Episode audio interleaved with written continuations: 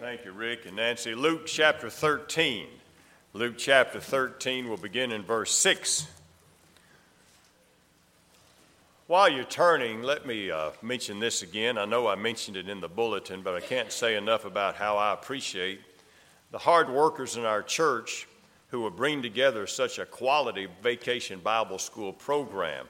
Uh, of course, those of you who sent kids to the Bible school, and all you see is how happy they are to get here and how happy they are when they, when they get home and how much fun they have. A lot of hours of hard work goes into it before we even have opening night. I see the people who come early and, and take care of classrooms and take care of lesson plans and take care of the crafts and take care of the decorations. Um, see the folks who come through the day for the uh, refreshments and to make sure that all that's put together. And uh, then when Bible school comes, and I was in and out because I was preaching revival, but I've seen it before every single year. You can put a Bible school together and just check all the boxes and do what it takes to get by and have something, or you can really put your heart into it and make it something special. And our folks who work Vacation Bible School really put their heart into it. I watched how they interact with the kids and how these kids sang when they were up here on closing program. And uh, I'm going to say I'm very blessed to pastor this kind of hard workers. And see, the Bible school is just one of several things that I can always point to and say, our people can put a team together and make something happen. And I appreciate all of you for uh, your help with Vacation Bible School. You did an excellent job, job well done. And uh, those of you who prayed for us, uh, talk to kids uh, as they get older, and then you talk to adults and they look back and they start pointing to Bible school memories. You've made an impact that will last for a lifetime, and I appreciate your hard work. Luke chapter 13, beginning in verse 6. Would you stand as the scriptures read, please? Luke chapter 13, beginning in verse 6. He also spoke this parable A certain man had a fig tree planted in his vineyard and he came seeking fruit on it and found none. Then he said to the keeper of his vineyard, Look, for three years I have come seeking fruit on this fig tree and find none. Cut it down. Why does it use up the ground? But he answered and said to him, Sir, let it alone this year also, until I dig around it and fertilize it. And if it bears fruit, well. But if not, after that, you can cut it down. Let's pray together, please. Father, we thank you for your word. We thank you for what your word teaches about you and what your word teaches about us. And we need to know these things, and we ask that you would make them abundantly clear to us. All of us have business to take care of this morning, or we wouldn't be here. We ask that uh, before we leave, things would be made clear with you, and that business would be done. In Jesus' name we pray. Amen. You may be seated. now, I'm aware of the fact that we've looked at just about all these parables before, and we've looked at this particular passage before. But as we mentioned, as we begin to walk through the parables through the summertime, Jesus used objects that were very familiar to make his point concerning spiritual truths. And while fig trees may not be that familiar to us, we know about them, some of you may have in, in, in, our, in our yards and so forth. A fig tree was definitely familiar to the Jewish culture. In fact, when Micah was speaking of the ultimate state of blessedness as a country, and Israel being totally blessed and all being at peace and prosperity, he mentioned in chapter 4, verse 4, Every man will sit under his vine and under his fig tree. Every man under his fig tree. Every home had a fig tree. You remember when Jesus was dealing with Nathanael and he said, Before you even heard about me, I saw you under your fig tree. They had these fig trees were big for shade. They grew taller and a little bit more abundant than what we have here, but they still had the big leaves. They were good for shade. And people would go, and, and that was their place to relax, is to sit under their fig tree. So everybody was familiar with a fig tree. The fruit was also very desirable. It was a useful tree, it was useful for food. They would eat the figs fresh, or they would dry them like a raisin or a prune or a date, and then they'd press them into cakes. Several times you hear in the Bible as you're reading about cakes of figs. They would preserve them, they would last for a long time. But also, figs were very useful. Quite interestingly, in 2 Kings chapter 20, Hezekiah was sick and about to die. And he turned his face to the wall and wept. In the courtyard of the palace, Isaiah was walking through, and God said, You go tell Hezekiah, I'm giving him 15 more years. And Isaiah went to Hezekiah and said, Hezekiah, here's what we'll do. They made a poultice of figs and put it on a boil that had obviously gone septic. And they put a poultice of figs on that boil, and then he got better. Now, I know God provides the healing, but that tells us figs were used as medicine. So, next time you get a boil or some type of sore, just go get some fig preserves, I suppose. I'm not sure how they did that. but the parable's not about figs, is it? But it is to tell us that they knew what figs were all about, and it tells us something about this tree. But it's about God, but also it's about us. So let's look at this parable and see some things about God and how these things about God pertains to us. Number 1, God's expectations of us. All about this parable. Reasonable and appropriate. Let me say that again. God's expectations from us are reasonable and appropriate. However much we may protest, this particular passage of Scripture tells us God is very reasonable in his expectations of us. First of all, the tree was offered plenty of time.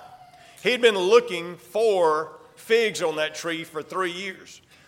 That's not to say that it was planted three years ago, because it takes a tree, as we know, some time to mature before it bears fruit. But what the parable was about for three years, a tree that normally produced fruit was not producing anything. He was looking for it for three years. And you might say, well, that's, that's pretty bad because that means there were three crops that he was looking for, and he didn't get those three crops. Well, it's even worse than that. Another fact about a fig tree is this over in the Middle East, where the uh, temperature is, is a little bit milder and more moderate, you don't have cold winters and so forth, fig trees will produce three crops a year. They have fruit of them all year long except for two months. So they produce fruit three different times pretty much through the year. And the old fruit stays on there, of course, and continues to ripen as the new fruit comes off. That means he had been looking for fruit on that fig tree, and nine times it had failed. It had nine opportunities. And he kept looking year after year after year. Now, he looked for the fruit because, secondly, the owner knew what it could do. He knew that it could produce fruit. He knew he should produce, he should reasonably expect that for it. And, and what could it produce? Well, he looked for figs. He didn't go to that tree looking for oranges or something that the tree couldn't do. He looked for what the tree could do and should reasonably be expected to do. He knew what kind of fruit to look for. Well, let's apply this to the spiritual realm and to the personal part of our lives. In the book of Galatians, chapter 5, verse 22, many of you have this passage of Scripture memorized, and it's a good list to memorize. It talks about the fruit of the Spirit. Now, what we're speaking of is every single child of God those who claim the name of Christ, who are Christians, this is what the owner of the tree reasonably expects from our life. The fruit of the Spirit is love, joy, peace, long suffering, kindness, goodness, faithfulness, gentleness, and self control. That's the fruit that he's looking for. He didn't come looking for strawberries. He didn't come looking for apples. He came looking for figs because that was a fig tree. And on our lives as Christians, these are the fruits that He's looking for. These are the fruits that are reasonably expected. These are things He knows we can produce. That's what the disappointment was. It was not that the tree couldn't produce, He knew it was its potential. It was the tree would not produce for whatever reasons. Thirdly, the tree was not expected to do everything. And a lot of times, since we can't do everything, we just give up and don't do anything. We think of what we can't do, what we can't accomplish, what talents we don't have, what abilities we don't have. And since we realize what we can't do, we, we won't do anything. But the tree was not expected to do everything. The tree wasn't expected even to do a big thing. The tree was simply expected to do its thing. And that's where we are. We are expected to do our thing for the Lord. It may not seem to be a big thing in the eyes of others, and it's not going to be what somebody else is doing, but we're expected to do our thing. And it may not seem to be a big thing, but it is an important thing. I'm reminded of a story. Greek uh, scholar William Barclay tells a story about uh, Alexander Whyte, That's spelled W Y W H Y T E. Was a pastor in Edinburgh, Scotland, in the mid 1800s. Big church, big church in Edinburgh, Scotland. Ever so often, a traveler came through on business and stayed at one of the inns in Edinburgh in the mid 1800s. His name was Rigby. And Rigby was pretty shy about talking to people about religious things and spiritual things. And he wasn't necessarily a, a big talker anyway. Couldn't speak in public, never taught a class.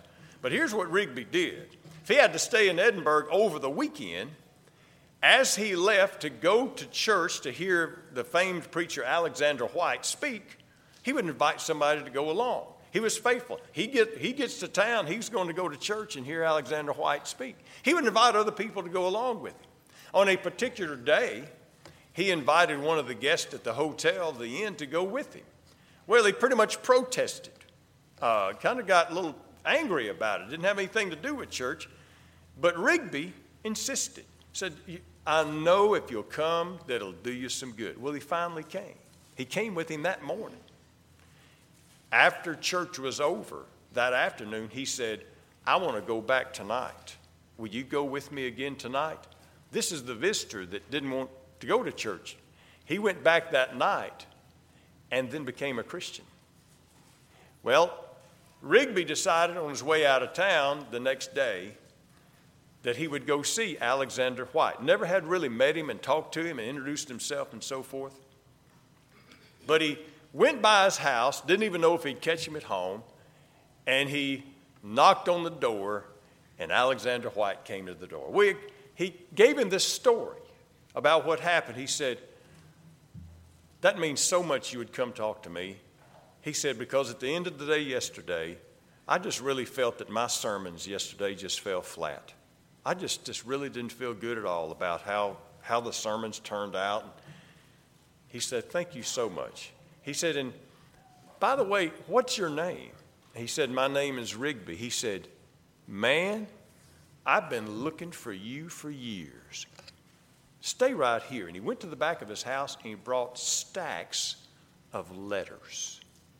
Stacks of letters from people who had come to church because a man named Rigby invited them. And they had come to his church and their lives had been changed. He said, And here's a separate stack over here. I've got this big stack. But in this stack over here are young men who are now in the ministry because they came the first time, because you invited them to church.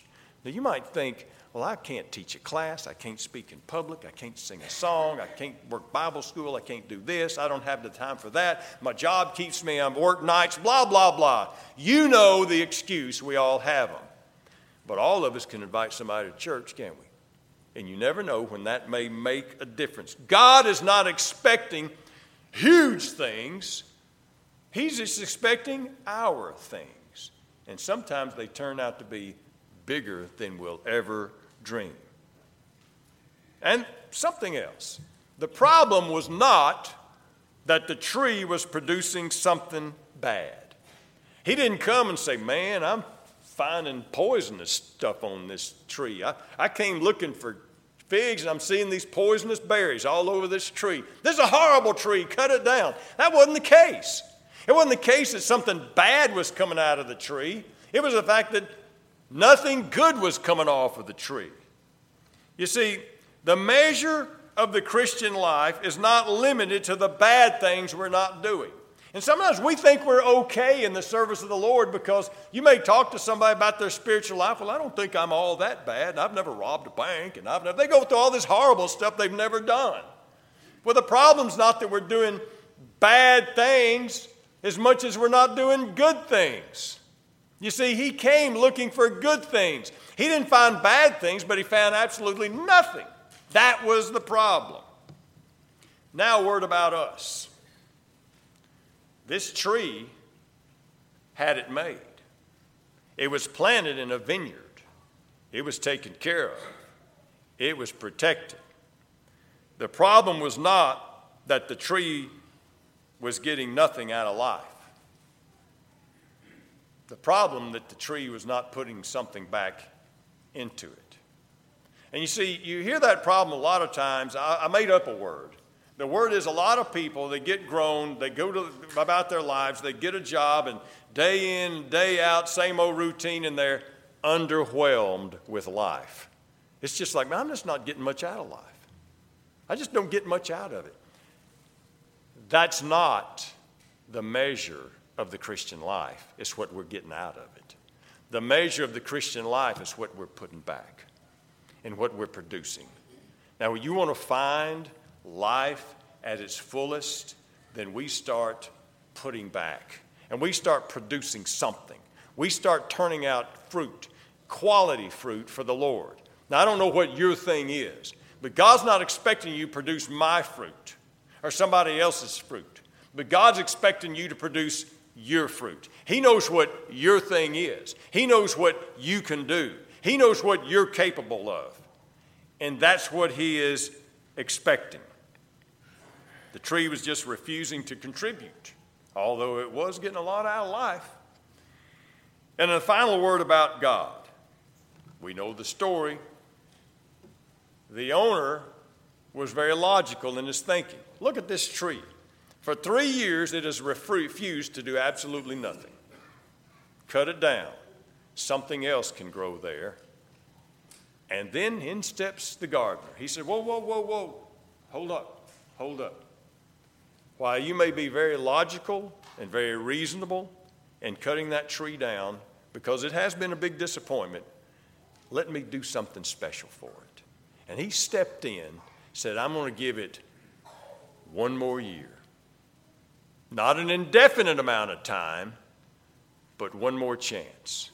And you see, that is the picture of the God that we serve.